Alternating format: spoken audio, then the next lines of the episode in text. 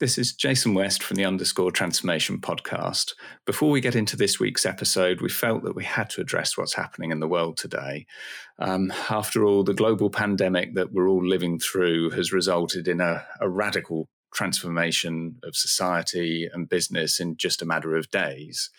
Um, whilst we've been talking about business transformation over the past few months, you know, the structured approach to delivering positive change in organizations, the situation that people and organizations face today is markedly different. In a crisis, we all have to make really tough decisions to protect ourselves, our loved ones, the teams we work in, and the wider society in which we all live. And, you know, we all know 2020 is going to be a tough year. Uh, and we won't be the same when we come out the other side. Now, governments and organizations are going to be radically altered, as will be the way we work and our relationships with our teams, family, and friends. So, if you or your family have been directly affected by the coronavirus, uh, we wish you a, a speedy recovery and a return to full health. Now, when we get to the other side of this, and, and we will, uh, the short term decisions that we've made to deal with the crisis are going to need to be reviewed in the light of a, a new normal that's going to be quite different to the normal as it was uh, just a few days ago. So, whatever that might be, um, we're, we're going to have to grapple with the world as it is um, as we get out the other side. So, the, the need to transform ultimately will be greater than ever, uh, which is why we're going to continue with the podcast series uh, as as we we had planned. we will also have some episodes coming up on working in remote teams, uh, mental toughness in challenging times, and practical guidance for running a transformation program with a 100% remote team. So, once again, thank you so much for listening. Uh, we hope you are all safe and well, and we hope that you find this week's episode useful and the coming weeks as we get into it. Welcome to the Underscore Transformation Podcast. My name is Jason West. And my name's Joe Ailes. And together we're the founders of Underscore. In season two, we're focusing on implementation and the challenges that surround making changes to policies, processes, systems, and team structures. If you'd like to know more about scoping a transformation program, please take a listen to season one. Today's episode focuses on testing. One of the fastest and most assured routes to transformation failure is to shortcut testing. And it's a common story when speaking to operational teams who are struggling with new systems and new processes. Either end users weren't involved in testing, or testers weren't trained before being asked to test, or testing was simply cut short to hit a go live date. In this episode, we aim to give functional leaders who might be new to transformation and large scale systems implementations a broad introduction to testing and how to avoid these and other common mistakes that cause programs to fail. So, Joe, I think we can all think back to IT systems being rolled out in, in our careers that didn't quite work out as expected. What can our listeners do to avoid following others down this kind of well trodden path? Indeed, Jason. One of the first things to do is recognize that um, testing is is more um, than just uh, testing a system works. Um, yeah. It's making sure that uh, you know you're making significant changes to process, policy, ways of working, um, organization structures, um, people's roles and responsibilities, etc. So you, you, should really thoroughly test these to make sure that um, to, to, you know to, to, make sure that from a system standpoint um, the system works as uh, as, as intended, um, and um, from an end-to-end process policy, roles and responsibilities, etc., validate that what you've designed um, it's fit for purpose. Um, having said that, I'm sure uh, we'll probably be focusing a lot of this podcast on on on systems. Um, yes. Uh, um, yeah. and, and, and, and, and rightly so, but we mustn't mustn't forget that there there is much broader testing um, uh, principles, I guess, or, or, practices that need to sort of be considered when uh, when you're implementing um, broad change, isn't it? Yeah, yeah. So yeah. where where do we start? Where, what are the the mistakes that people should watch out for? The first mistake to avoid is believing that your software as a service solution is a plug and play and and, and out of the box um, solution that doesn't require much te- testing. Even the most well well developed um, software as a service products technologies require extensive testing to avoid um, you know, configuration errors, process errors, data breaches, particularly taking into, taking into account uh, uh, data protection legislations. They're becoming tougher and tougher. Um, integrations, because it's obviously implementing a, a, system that connects and touches other uh, other downstream systems, and um, any operational issues that you might uh, um, uh, experience because you're implementing changes to policy process um, operating model, ways of working, roles, etc. So all of these things need to to be thought through, and to avoid these pitfalls, one of the first things I think uh, organizations should do is hire an experienced test manager. Yeah, uh, yeah, and that's that's yeah. typically somebody that you you need to bring in from outside. Yeah, um, definitely. Uh, yeah. And unless you've got um, unless you've got people in house that that have extensive testing experience in the technology that you indeed. are implementing. Yeah, rather indeed, than just being generic test managers. In, yeah, indeed, you need to have um, um, test man- a test manager with um, ideally experience of the product that uh, that's being uh, deployed, um, because it, it is easy to to try and um, uh, approach test management with uh, software as a service technologies um, in a very sort of blueprint way and it might have been used they might they might have worked well in with other uh, on-premise technologies but the same principles don't apply to cloud really. Um, so we need to sort of think think through the organizations should really think through that. There, there are um, material differences to to testing sort of an off-the-shelf SaaS solution um, to, to, those um, you know customized on-premise products. And you are testing um, configuration choices. Really, we're not mm. testing mm. what organizations um, have customized from the ground up. Um, so having that sort of knowledge of the system um, does help enormously. Yeah, because you're not testing code as such, are you? It's exactly it, it, it, all works as long as you bolt it together in the you, you're, right you're way. Testing the, you're testing the design decisions you've made. Um, mm um, that have been applied in sort of configuration or configuration choices you've made to a, uh, a particular piece of technology, really. Yeah. Um, so the, the, the testing is is different to um, to a um, typical on premise. Yeah, because it, it's it's really easy to, to to waste a lot of time uh, if you if you approach testing a, a cloud based product mm. in the same way as you would an on premise ERP or HCM system because you you just waste a huge amount of time checking whether there's all these different bugs in code and all the rest of it and frankly that you're not going to find yeah. them yeah exactly um, yeah. and and you just spend a huge amount of resource yeah. and time uh, looking for stuff that just isn't there yeah the login button uh, appears in the same place every time so you don't have to test the login button exists you don't have to test that the user can enter their I don't know, their user ID and their password or whatever. That's part of the product. Yeah, um, absolutely. What you're needing to test is, um, okay, I've made a set of decisions in our in a way I want to run a process. Um, now let's play play back that process in a testing world to see if um, it works out as we intended it to. Um, and this is the most simplistic to, simplistic way of looking at it, but yeah, uh, you don't have to spend thousands and thousands of hours testing things that, frankly, the software as a service um, technology provider um, will have done themselves um, yes. to release the product out to the masses. And there's some there's some jargon around this, and there's a, there's a lot of jargon around. There is an awful lot of jargon. It's, it's quite quite systemsy and quite ITE. Yeah. So it's new yeah. language that we just need to kind of learn. And and one, yeah. one, of those is around, you know, test scripts versus test scenarios. Mm. Um, it, I think it would be helpful. Do you want to expand on that a bit more about kind of what is a test script, what's a test scenario, and, what's the difference between the two? Yeah, you're right. Actually, test scripts have probably come from um, um, an um, on-premise on-premise um, uh, solutions where um, everything had to be really prescriptive because um, you're testing something almost from the ground up that's been designed and customized and built to uh, to uh, a particular organization's requirements. So you needed to go to that level of incredible level of detail to make sure that no stone left unturned, so to speak.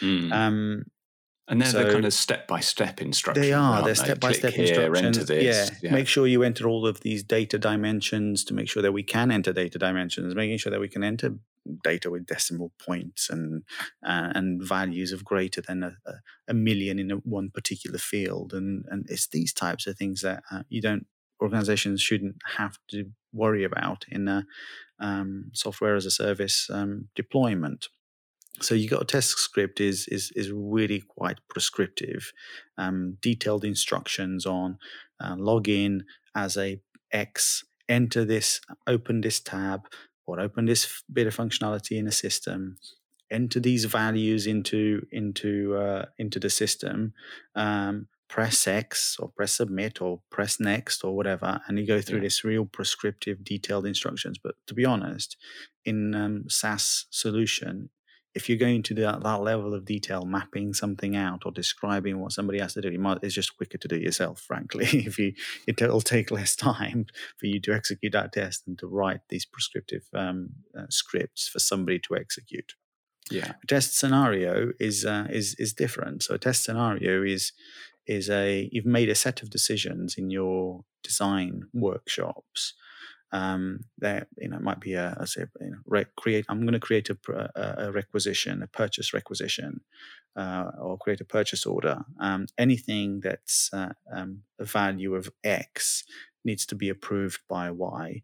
Anything that's a value of of z needs to be, be approved by y and um, z. So you make you're making these sort of design decisions and these um, it's rules, really, isn't it? Rules, it's that, that yeah. business logic, exactly. yeah, business logic that drive your business processes. Indeed, indeed. So, and that's what you should be testing. So you're you're now creating a, a scenario that says, right, you are going to uh, launch a series of of uh, processes, raise, create a series of purchase orders, and let's make sure that all the purchase orders that we create test these various business rules that we've built into our business process um, and uh, and you might create different types of scenarios. So you might say, right, we need to create uh, a scenario that requires uh, individual X to create a purchase order. But if individual Y creates a purchase order, then the rules might be slightly different. So you, these are the, the the scenarios that you have to think about. So they're not scripts.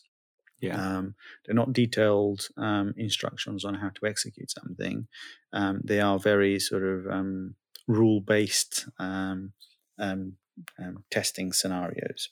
Yeah. So if you're a a transformation lead or a, a, program sponsor and you're just kind of having a bit of a mm. check mm. on what's going on with testing i think one of those just that 60000 foot view is you know do we have tens of thousands of test scripts or have we got a few hundred test scenarios if, yes. If you're implementing on premise ERP or HCM, then absolutely you want the tens of thousands. yeah.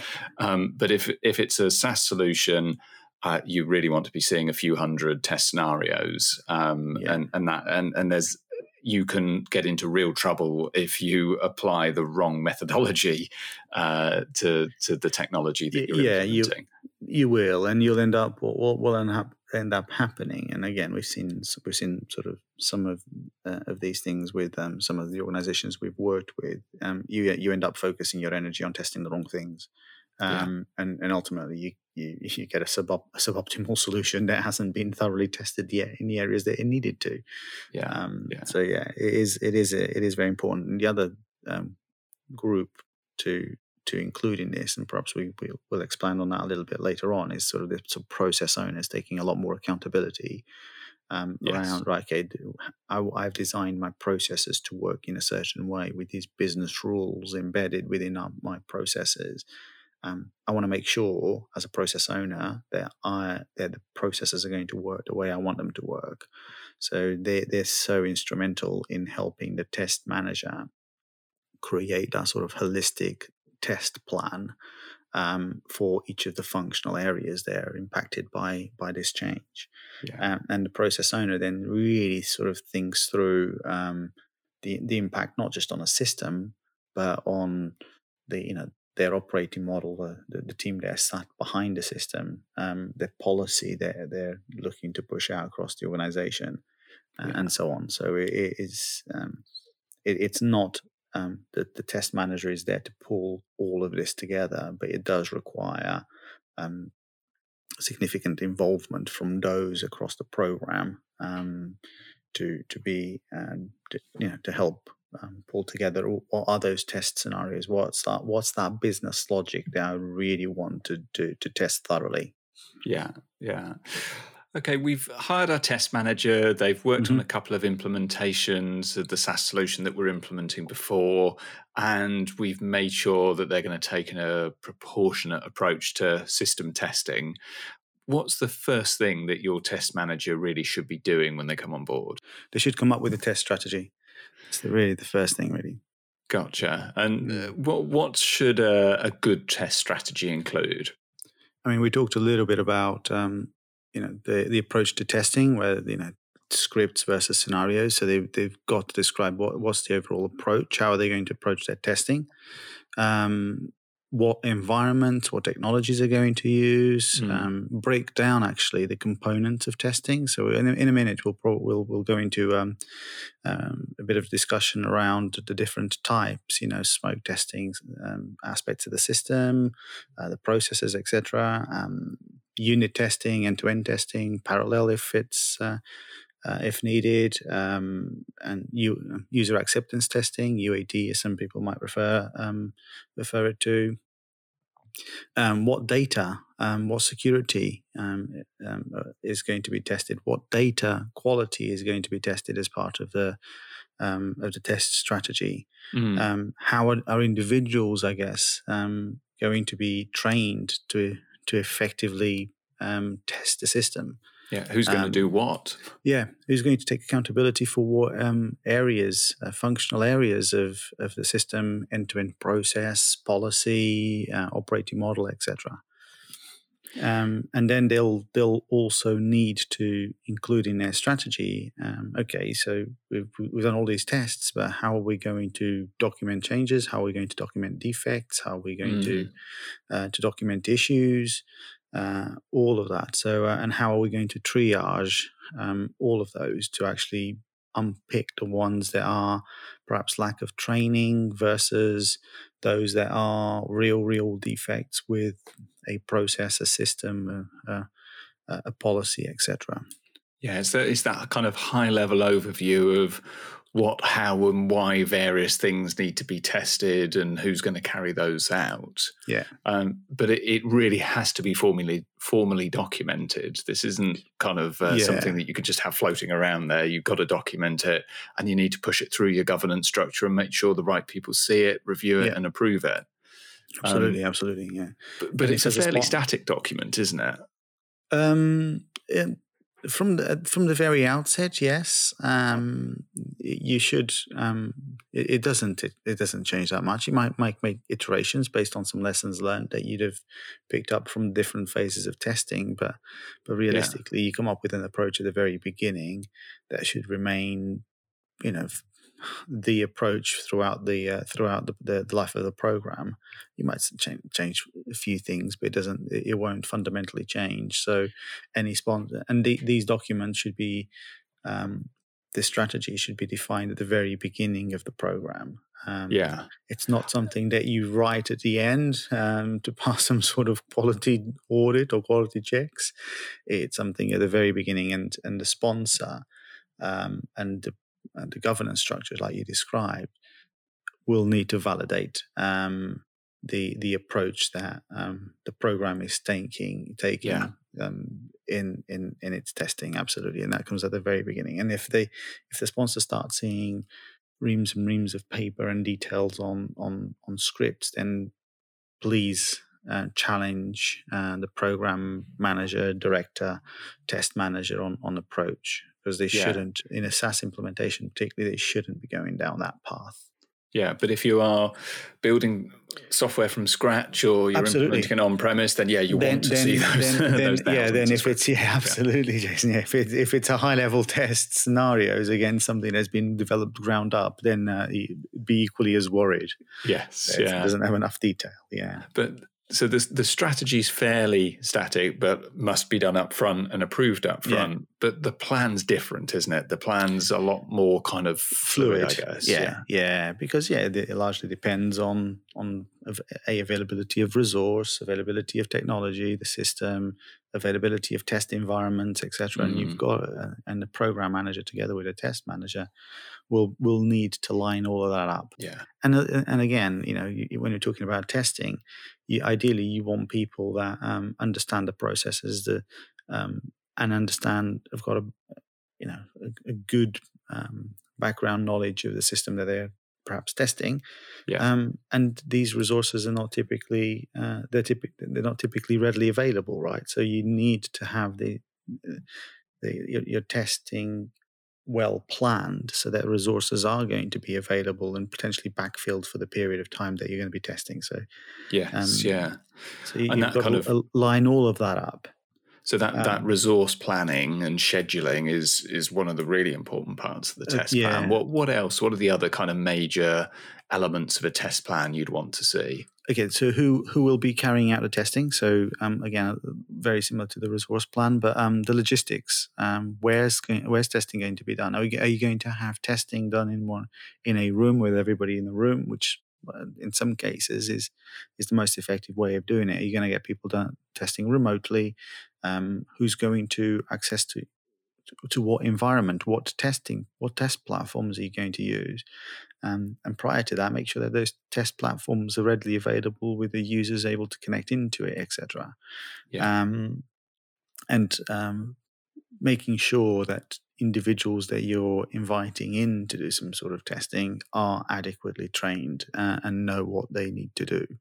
Yeah. so tra- um, trained on what particularly? Because we do on, talk about this quite a bit. Yeah, on on, on the system and and and testing practices. Um, very often, I've I've seen um, organizations just give um, responsibility for in, to individuals to undertake testing. Right, go and run a process, but you know these the individuals don't, don't know what they're doing.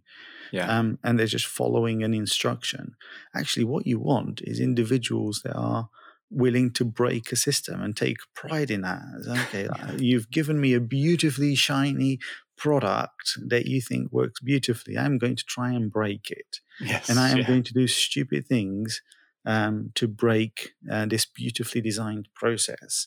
Um, test managers will probably hate it because these individuals will be picking an awful lot of issues and defects and bugs. That okay, when you put it through the triage, it might be things that realistically they're unlikely to happen because users are, are, typically not that um, dare I say stupid, but uh, uh, but nonetheless, you need to sort of put um, put these um, weird scenarios and weird sort of be, human behavior into into technologies just to see what happens yeah. so that at least you're half prepared so it needs to you need to have people with that sort of mindset um, let loose on on systems and processes so I think the, other thing you need is that kind of entry and exit yeah, criteria as well. Just, though, exactly, just about those, to say that. Each yeah, of those absolutely. phases, yeah, yeah, and be very clear what that is. Um, and get your execs, your your executive governance structures to to to approve it. And it might be that you'll come each phase will, you know, maybe a ten point check that says, right, I'm going to come out of each phase with no, you know, P1 or priority one issues, uh, you know, almost your showstoppers. My I'm going to come out of each phase with the um, the user experience, the individual experience is is is in in large parts positive and and and uh, the system, you know, system or the processes are easy to execute, etc., etc. So you, you, come out with these sort of ten key bullet points, mm. and you hmm. build all of your scenarios or scripts if you're doing a, a, um, a, a an on-prem type an on-prem implementation deployment. Yeah. yeah. So you, you know you come up with your you, and you, all of your scenario scenarios or test scripts should underpin this um, exit criteria that you've um, developed and you've got your exec to sort of sign off.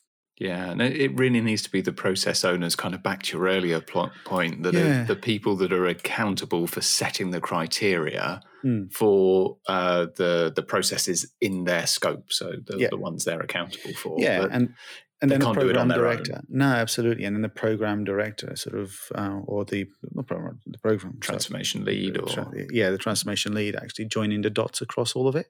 Mm. Um, so the um, the handoffs between uh, process A to process B, from process owner to process owner, uh, are done sort of seamlessly. Um, yeah.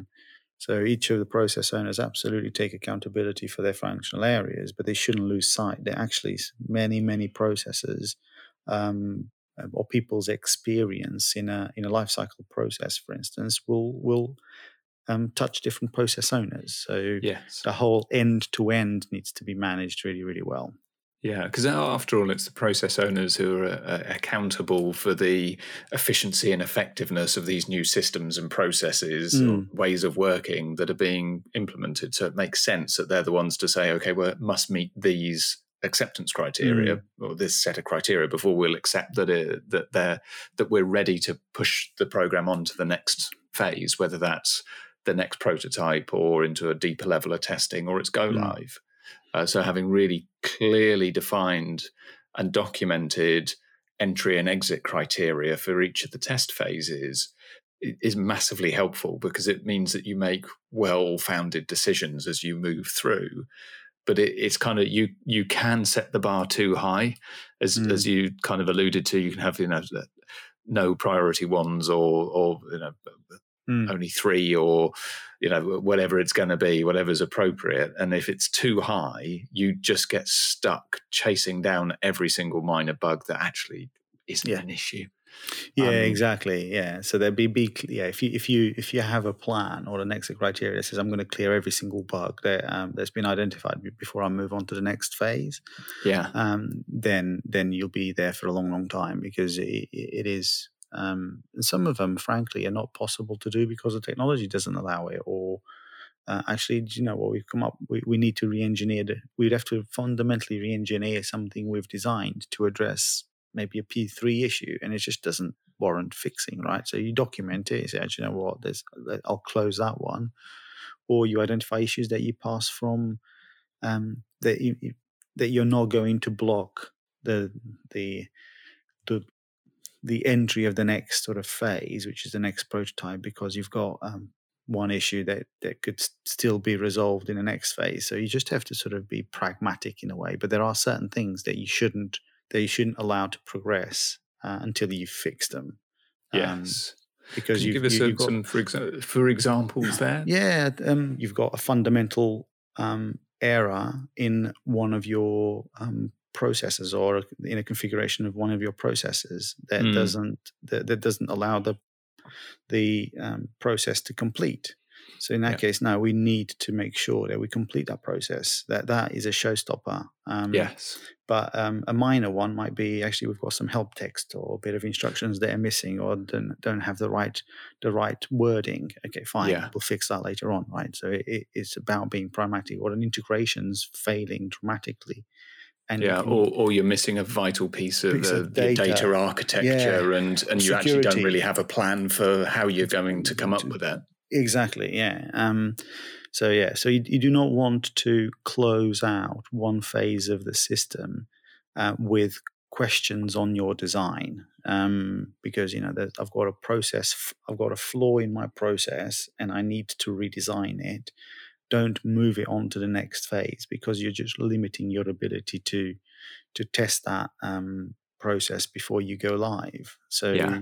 um, use the windows of testing that you have, which there won't that ma- there won't be that many, especially in SaaS implementations. You've probably got two or three windows of testing. So if you start pushing issues from one window to the next and deferring yes. issues, you're just limiting your ability to actually effectively test it properly. So it is it is it is really vital that people uh, don't um, brush aside issues that uh, um, um, to allow the program to continue. Sometimes yeah. you have to make those hard calls, don't you? And say, right, let's just stop for a second, let's just fix this, and then allow it to progress. Yeah, because those windows are only about two to three weeks yeah. at a time. Really, yeah, exactly. it's, it's, really not long. yeah, there's not not a lot of time to get these things tested before you you set it out upon the world. And uh, yeah, yeah, and these are the things that are going to, you know, pay your suppliers, allow you to collect money, pay your pay employees, your yeah, handle all that personal data. Yeah. Um, so yeah, you've got to don't take it. Thoroughly. Don't take it lightly. Yeah, exactly. Yeah, and we we've talked about setting the bar too high, but you can also mm. set it too low, and yeah. and you risk going live with a solution that either doesn't work or isn't fit for purpose or has got some horrific hole in it that's mm. going to cause you mm. a major issue once once mm. it hits it hits general release. I think it's the the the test manager has got to be working with the process owners as well because you know frankly they're process owners they're not systems implementers or test managers. Yeah, that's right. So that they've got to give give that kind of subject matter expertise and guidance around how various criteria criteria is going to get assessed, who's going to sign it off, and what you'll do if that criteria isn't met. And that's kind of mm. the real value of having a test manager that has been there and done it and seen it. Mm. A few times yeah, before. Yeah, you definitely don't want the blind leading the blind, do you? So it is. uh, so having someone experienced in any important things that uh, individuals um, need to test, you know, focus on these things because it don't and don't worry about X, Y, and Z because that's that that works fine. And yeah. and actually the the system implementers as well have got a role to play in in guiding organizations through okay what testing are you going to do um, but but the the system implementers are there to sort of you know configure the system against the specification it's up to to organizations to test the logic like we talked about just a minute ago um, so the system implementers have got a role to play in sort of guiding organizations to um, through okay these are the key areas that you need to sort of focus your testing resources on or your, your, your testing activities on but the test manager is the one who's really helping to pull all that plans all those plans together to to, yeah. to help the process owners the this you know to help define these are the key things that process owner we need to really prioritize here um, because yeah. these are, are are issues that I've experienced in previous projects that cause um, that, that will cause us pain. So let's really spend a bit of time on these sort of areas. Yeah. Um, just to provide a little bit of guidance to to those process owners. Process owners will then say, okay, I want process to go from A to B in this way, uh, with these various approvals and these are various sort of off-system activities happening, uh, roles and responsibilities of these various people um, well described and well articulated and well defined, um, and that's the role of the process owner. Um, and and the, the, test manager sitting there going, okay, how am I going to now create the various test scenarios to meet all of that criteria? You're listening to the Underscore Transformation podcast. For more practical guidance to business transformation, you can download our transformation checklist at underscore hyphen group.com forward slash insights. Yeah, and I think that the system implementation partners they can help you with one part of testing, which is verifying that it meets specifications. Um, yeah. But they're they're never going to help you with validating that it's fit for purpose for your business. Absolutely they, not. They no. will have no clue about that and, and don't and, expect them to help you with it. Yeah, exactly, and they shouldn't do. It's like no, they, would be, be well stepping well beyond their boundaries. Beyond exactly. Yeah. What, I mean, who are they to know what's yeah. right and wrong to you for your business? Yeah, you give me a set of logic and business rules you want me to configure in a system. I have done that. Yes. Your role is to make sure that they, I have configured them correctly um, which sometimes causes a little bit of frustration because um, there are inevitably going to be errors in in in business in logic that's been yeah. created by the system integrators as part of a, a, condition rule or something crazy that they've put into the system to send the process either A or B, to, yeah. you know, it, you know, through via um, one channel or another. Yeah, and, send and approval it, if it's over this amount instead of if it's under this yeah. amount. And it's basic logic that gets yeah. switched Some, around as people are yeah. working long hours to get stuff configured. Yeah, exactly. Sometimes those, yeah, exactly. Sometimes those things happen. So, um, you know, they, they don't get configured correctly, but it's human nature. Um, but that's the, these are the key things that businesses should be, you know, focusing their testing activities on. Um, yeah. yeah. So we've got our, our sign off criteria sorted. Um, but what about all the different types of system testing that goes yeah. on when you're implementing a, a new piece of technology? Because yeah. some of this language is pretty opaque. Um, I know. Yeah, this, um, let's, let's, demystify it a little bit, shall we? Yeah, I think we should should just unpack it a bit. Um, you know, we're not going to go into massive amount of detail nah. here, but I think it would help just to do a bit of a a quick fire what yeah. are these things? Because like you'll hear about it you'll see so. it written on plans um, and sometimes it can be you know, a bit disconcerting to go hold on what what is this what exactly? so yeah. Um, uh, so yeah so let's kind of just take it in order vaguely chronological order. So yeah. let's start with uh, smoke testing. So what is smoke testing? What a, what a good one to start with. So smoke testing is you're basically doing some checks. Um, you're not doing detailed testing. This is uh, is your data is your data in a system? Yes.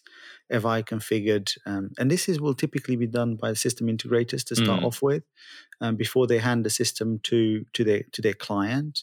Yeah. Um, they'll go in and they'll check to see if if I configured all of the functional areas that I need to configure. Yeah. Um, as the data, as I said, as the data been loaded, have the integrations been turned on, and they will have a checklist um, of the things that they need to validate uh, that have been configured. Yeah. Smoke yeah. smoke testing as well comes into play much further down the line, um, client side. So um, typically when um, the system just prior to a system going into production, um, some clients may decide to to do smoke testing in certain parts of the system prior to um, to turning it on um, into, uh, into, into a live environment, um, as well as doing perhaps detailed unit testing or whatever in other parts of the system. But I'll come to, onto unit testing in a second. So, um, to summarize, smoke testing is done by the system integrator prior to giving a prototype to the to the organization, to the client, to the, for them to do their various sort of unit testing end to end, etc. But Perfect. can also be done by clients at the very end um, of of the program prior to uh, switching the system into live mode. So they'll go in and just do a bit some validation that the things that the customer is expecting to see in a system are in a system prior to turning it on. Yeah, yeah. So next up is unit testing. So so unit testing, sixty thousand view, sixty thousand view yeah, of so, unit testing. So unit testing is um, uh, you're testing um, in detail. This is where your scenarios, and we talked about a minute ago, where mm-hmm. your scenarios for each of the functional areas of your system. Um, so if you're testing, you know, uh, the purchasing elements of it, or the finance elements of it, or um, or the recruiting elements, the payroll elements, you're doing detailed testing against the scenarios, not the scripts, but against the scenario, especially in the SaaS mode. We're talking about software as a service. We're not talking about on on on premise here. But this is where your um, majority of your effort will go into um, during testing. So, so you can expect a lot of changes in the first round of unit testing, can't you? Yeah, yeah. I mean, this is the first time your design team will fully understand and the desi- the decisions that they've made during various workshops. Um, yeah. It's the first time that they're seeing the the output of that in in in in a technology in a system. Um, so they, they are going to identify um, defects and issues. Um, and wouldn't it be great if if we if we we could do this as well? You know, enhancements, etc. It's not just about fixing defects and issues; it's actually enhancing the experience now. Yeah. Um, and and sometimes you know you, you have a couple of decisions mm. in front of you. We could do it this way or that way. Well, we chose that way, and now we see it in the flesh. Actually, yeah. that that's not great, is it? We that's, that's gonna, done. Yeah, yeah, we should have gone the other way. Yeah, um, it's that that evolving, iterative design feedback loop, isn't it? That's that. Yeah. This is, unit testing is is essential to that that iterative approach to yeah to to design and and you you should do it you should have all of these types of sort of conversations and discussions and and, and questions in the first iteration of your prototype of, of, of your of your design. Yeah. You do not want to ha- to be having these types of conversations uh, when you're um, quite close to go live. It, it's uh, less than ideal put it that way. Yeah. Um, yeah. this is your opportunity to to really refine um, and review and the design decisions you've made. and it's the it's the difference between a defect and an enhancement, isn't it? Really, yeah. that's and so in in your first prototype, it's absolutely fine to have maybe even more more enhancements than you have defects. But if you're in your second or getting towards your production and um, uh, prototype, if you've still got enhancements going mm. on, then that's a real red red flag, isn't it? Yeah, yeah, yeah. You, you do not want to have um, changes, and and the system integrators will typically be really uncomfortable um, with lots of changes going through because you're you've if you're making enhancements and changes that at such a late stage, it just means that you've not taken those changes through uh, the testing cycles that everything else has has, has, has had. So it yes. is um, it, it is a um, a little bit of a worry bead if you start to sort of see huge amounts of change. Um, and sometimes it's you know it is what it is and it has to be done because otherwise the the user experience will be compromised etc etc etc so sometimes yeah. you have to make these hard decisions but um, a test manager and a program lead and a transformation lead etc will need to really be um, be very very careful about making enhancements um, later in, in in in a program and really signing those off as okay these these are absolutely critical um, and they must be done prior to us turning the system on. Or actually, do you know what? They are not critical prior to go live, but they are really great, um, great ideas. Let's put into a roadmap that will address it, um, um, you know, three, six months, etc. down the line. Yes, yeah. Okay, so that's yeah. unit testing. Um, let's move on to security testing. Yeah, so this is uh, um, um, really, really key um, um, testing that needs to be performed. Um, so this is where you're testing the security um, uh, within typically the system, of course, um, what users can access, what users can see, the various components of the system that the users users can see, and it becomes obviously more important as you know legislation on you know, data privacy, etc., um, starts to get tighter and tighter, and yeah, um,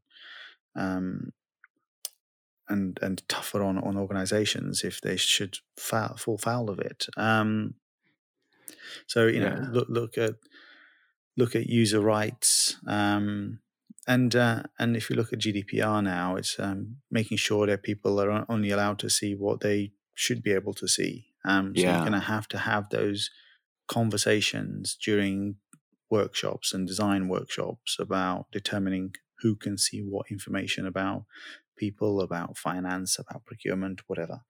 Um, yeah, and we covered it in last week's episode mm, on data, but it, it's always worth repeating yeah. before you open up your new system to be tested by a broader audience than just the core project team. Make sure you've done all your security testing and, and no one's going to see any data they shouldn't see.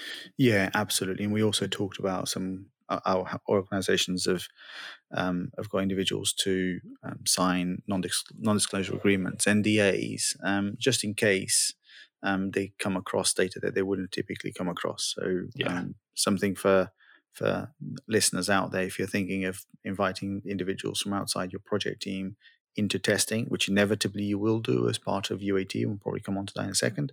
Yep. Um, these individuals may come across data that they wouldn't typically see. So put some restrictions around um, um, you know policy or contracts etc uh, that individuals must sign um, that makes sense. So moving on performance testing? Um, yeah, this is an interesting one actually because um, for for smaller organisations, this is probably not something that they will do because they don't have the volume of transactions that they're putting through, um, especially with cloud technology that's um, that's being used um, by um, organizations of significant size. Mm. if you're doing something on prem, on premise, probably you want to do performance testing because obviously you're testing the capabilities of your internal networks, etc.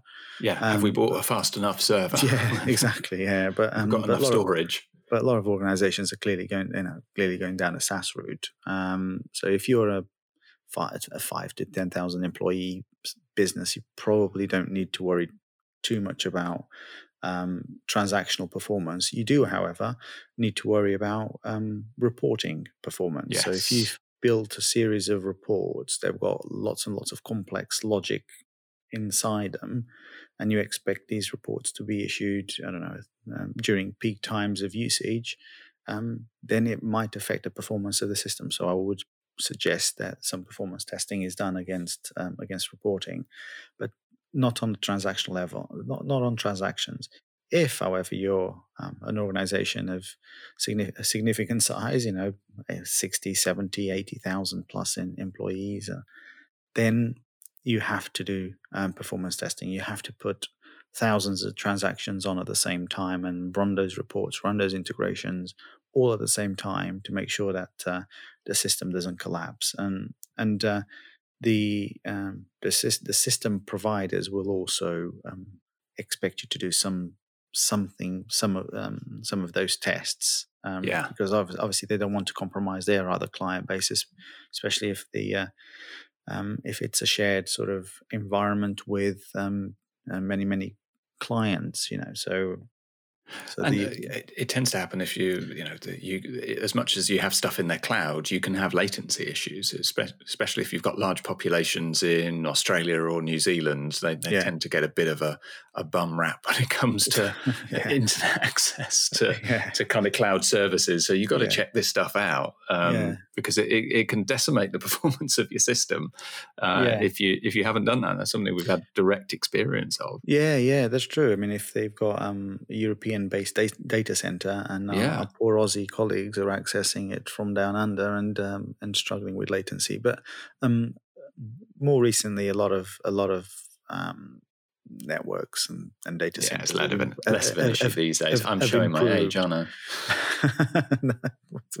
Not really, no. But yeah, um, I'm sure. Well, in the world of back. cloud, I'm ancient. uh, the, uh, I'm sure. I'm sure somebody will come and say to us, "No, no, that's still an issue, Joe. You're talking yeah, nonsense.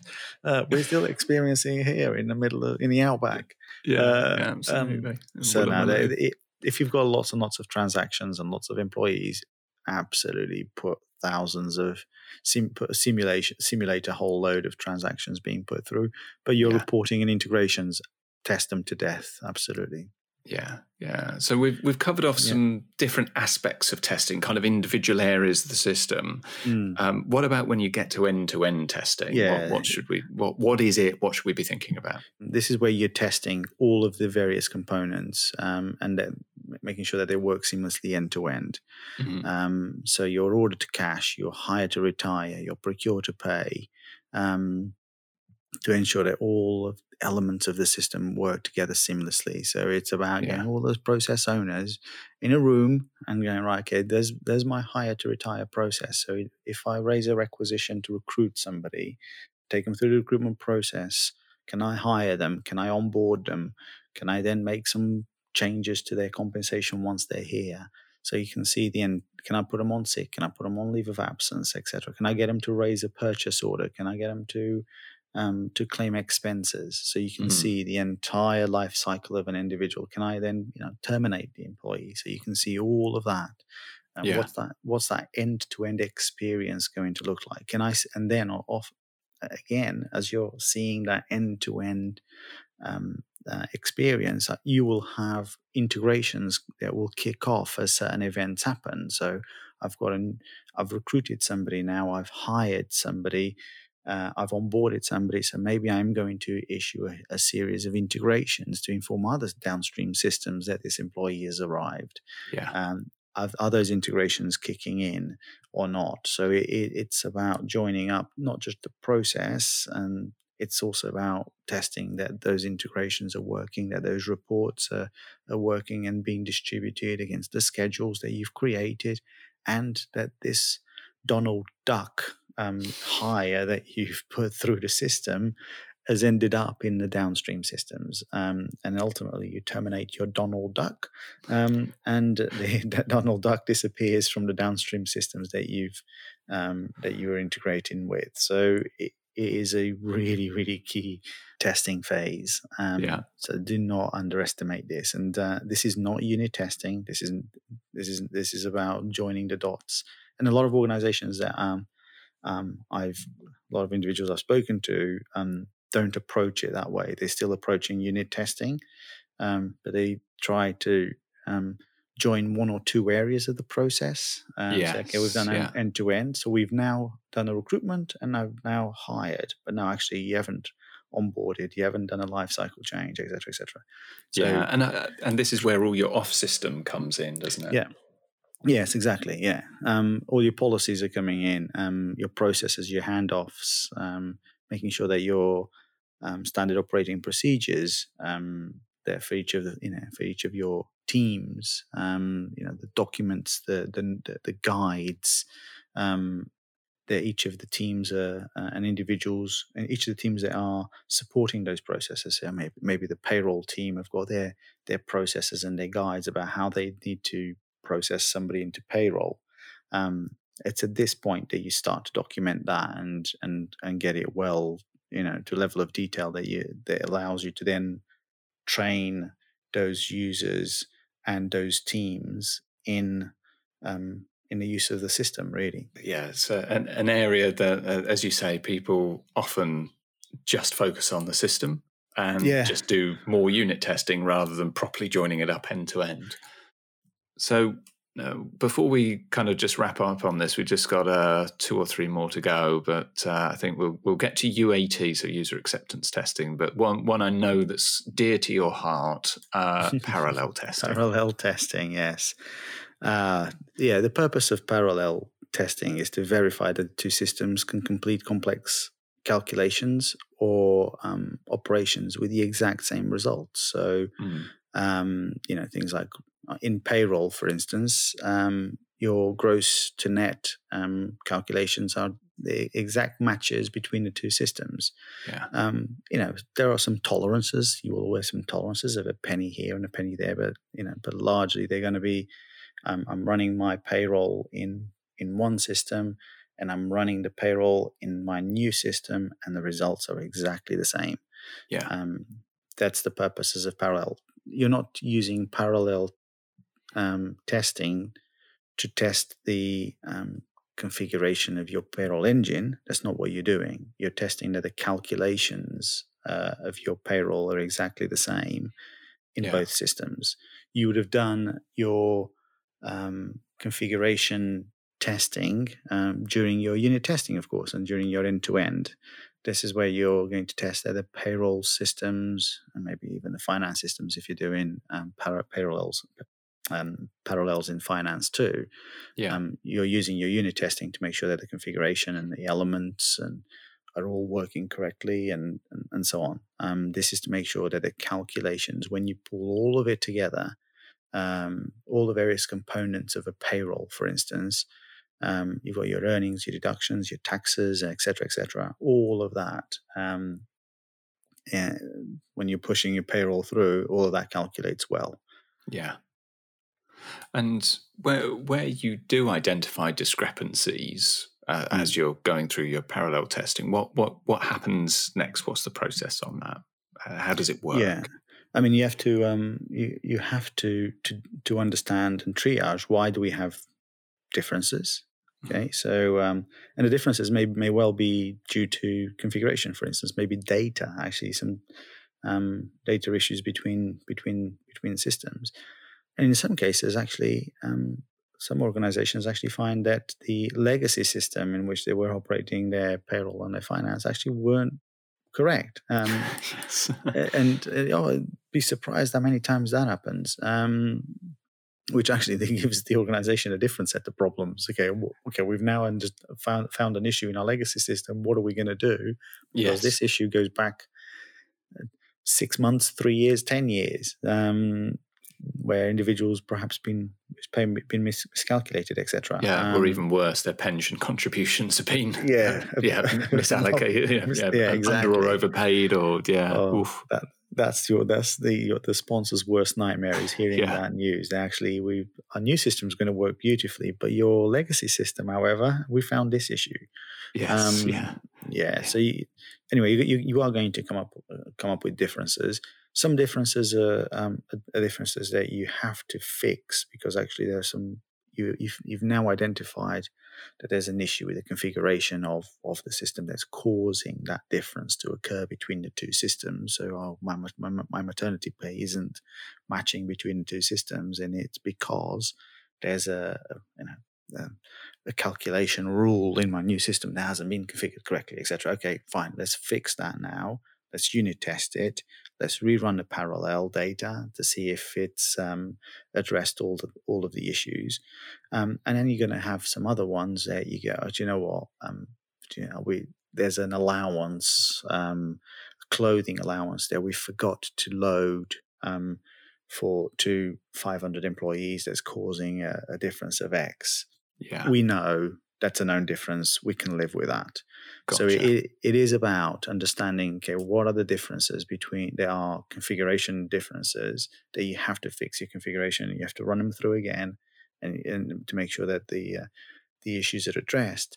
And then there are those other ones that maybe have been a data load issue that you just, you know, human error against, you know, we're all humans. Sometimes these things happen. Yeah. You you know what, for those 500, I understand why we have a difference as long as the exec and the governance of the program are comf- comfortable with those parameters that you've set uh, in your parallel. So you're going to identify what your what are your levels of tolerance um, in your payroll. So some organizations will say, now I want my tolerance to be to all issues anything over the, over 10 pence on net pay or on gross pay will need to be justified uh, other organizations are perhaps a little bit more relaxed. So yeah. again, it depends on the on the, the organization's appetite for risk. Um, yeah. That's that's what it means. And and in terms of those um, uh, kind of uh, num- number of parallel runs, how mm. how many different test cycles should you be running in parallel? Uh, a minimum in of, parallel, but yeah, yeah, how many parallel test runs should you have? A minimum of two. Um, um, yeah, minimum of two. And if you've got serious issues with your um, second one, you have to run a third one. Yeah, yeah, no, um, makes sense. And I, I, think there's this whole area for for any anybody that's that's listening here. This is highly specialized, complex, detailed work. This whole area of of um, payroll implementation, payroll parallel mm. testing. So really do get external assurance from people that have got real hands on operational experience of your new payroll system if you possibly can, because it, it, can save you a huge amount of time as well as really reducing the risk associated with potentially going live with a payroll system that hasn't been properly fully tested. Um, so um, we're so we've covered parallel. The yeah. next next phase on from parallel, or does it run in parallel with parallel testing? oh is, UAT. So yeah, yeah. user acceptance testing. Yeah, this is where you're being bringing um, in individuals from across the organization to um, test um, your processes, your system, uh, make, just making sure if it's it's it, it's fit for purpose from their perspective. Yeah, it, it comes towards the end um, yeah. of of um, of your system implementation. It's really about validating that this is fit for purpose. It's going to work in all these different areas of the business, and the uh, the the user experience makes sense, and, and yeah. it's not cause operational issues as as, as this thing goes live. Um, if they're finding defects and uh, design enhancements during UAT, you've got yeah. real issues. Yeah, hopefully I mean, you're not going to get too many of that. Nah, you you need to. Um, this is not this shouldn't be the first time that um, the end user will experience the system you should yeah. bring some end users into during your end to end or maybe maybe even unit testing providing the, the, caveat that with providing you've tested security to death right so you don't yes. get individuals that you're bringing in into um, into into your system um, that hasn't been yet unit tested. It's dangerous. Um, so you yeah. do your unit testing, then invite individuals, or maybe do through presentation, etc. Showcase what you've designed, and so they're not they they're not seeing the system for the first time. Yeah. Um, do a demo. This is what we've designed. What do you think? Um, if we missed anything, um, get their their input into during unit testing into okay, if you've not thought about X, Y, and Z, oh, okay, fine, I'll I'll, I'll iterate my design. Yeah. Um, then during end to end testing, again, you you, you, you do what we've described earlier, um, and then you bring your your user community um, to to have a to have a play. Um, as I said, it's not the first time that they will have seen the system because it, you want them to have some sort of familiarity to avoid exactly what you just said, Jason. Oh, I want to raise all of these defects and issues because actually they're not real defects, not real issues. They're just user misunderstanding. So if you have them involved earlier on, it'll just help your UAT process and it'll make your UAT process much more effective because you you ultimately want constructive feedback and a level of confidence from that end user that what you're doing will land in the organization will be adopted and will be used by by individuals the user experience yeah. will be great etc etc yeah absolutely so I think um, what what we're going to do now is we're going to draw it to a close here for for uh, this week's session. Uh, testing is a vast topic, um, and we've got more to cover. Um, but I think we've we've kind of talked about all those major phases within testing, the importance of getting the right test manager on board, the key documentation. But we do have a bit more to cover, and I'm very mm. mindful that there's only so much people can handle.